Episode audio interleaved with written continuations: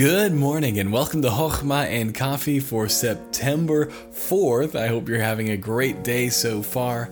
We are continuing our journey through the book of Matthew, and today's passage is a challenging one um, and an encouraging one.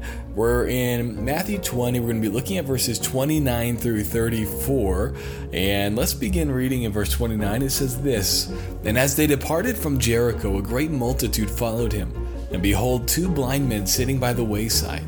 And when they heard Jesus passed by, cried out, saying, Have mercy on us, O Lord, thou son of David. And the multitude rebuked them because they should hold their peace. But they cried the more, saying, Have mercy on us, O Lord, thou son of David. And Jesus stood still and called them and said, What will ye that I shall do unto you? And they say unto him, Lord, that our eyes may be opened. So Jesus had compassion on them and touched their eyes, and immediately their eyes received sight, and they followed him.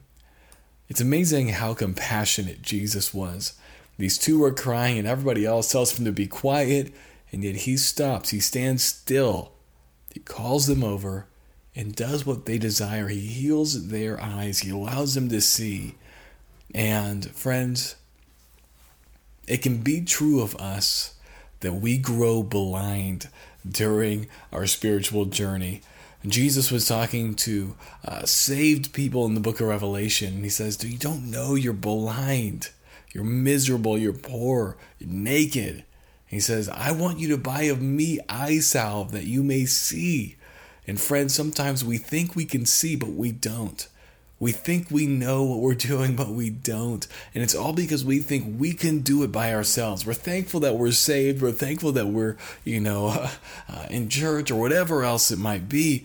But Jesus says, I don't care about all those. I do. Those things are nice. But uh, the thing that's so important is you need to be able to see. And the Pharisees, they asked Jesus, Are we also without sight? And he said, Man, if you were blind, then you would see but because you think you can still see, your blindness remains.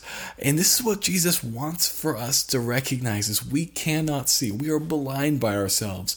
The only way we can see is with the light. And Jesus is that light that lighteth every man. And so friends, maybe today you just need to stop and to say, God, Help me to see, Lord, help me to see what's true. Lord, help me to see what's right. Help me to see myself as I actually am, not with my blinders, not deceiving myself. Lord, help me see how rich your word is. Lord, help me see how good you are. Lord, help me to see. And I believe that Jesus would do exactly what he did in this passage. He would stop, he would come to you, and he would have compassion on you, and he would allow you to receive your sight. This is what I'm praying for today, and I hope you'll join me in praying this for yourself and even pray for myself as well. I need as many people praying for my spiritual sight as possible.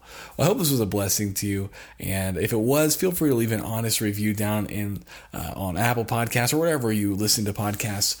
I also want to say a huge thank you to those of you who are uh, patrons. Man, I don't like I'm just so overwhelmed. Like I every time I go back in there and I look and I see these patrons in there, I am overwhelmed with just how generous you all are just to keep this going because honestly, there are these things are not free to be able to do uh, the podcast and so it's just so amazing that we have people all around uh, the country who are supporting this podcast, helping it go forward. And so thank you, every one of you who's a patron. And I hope you guys are especially blessed today. And I'll talk to you tomorrow.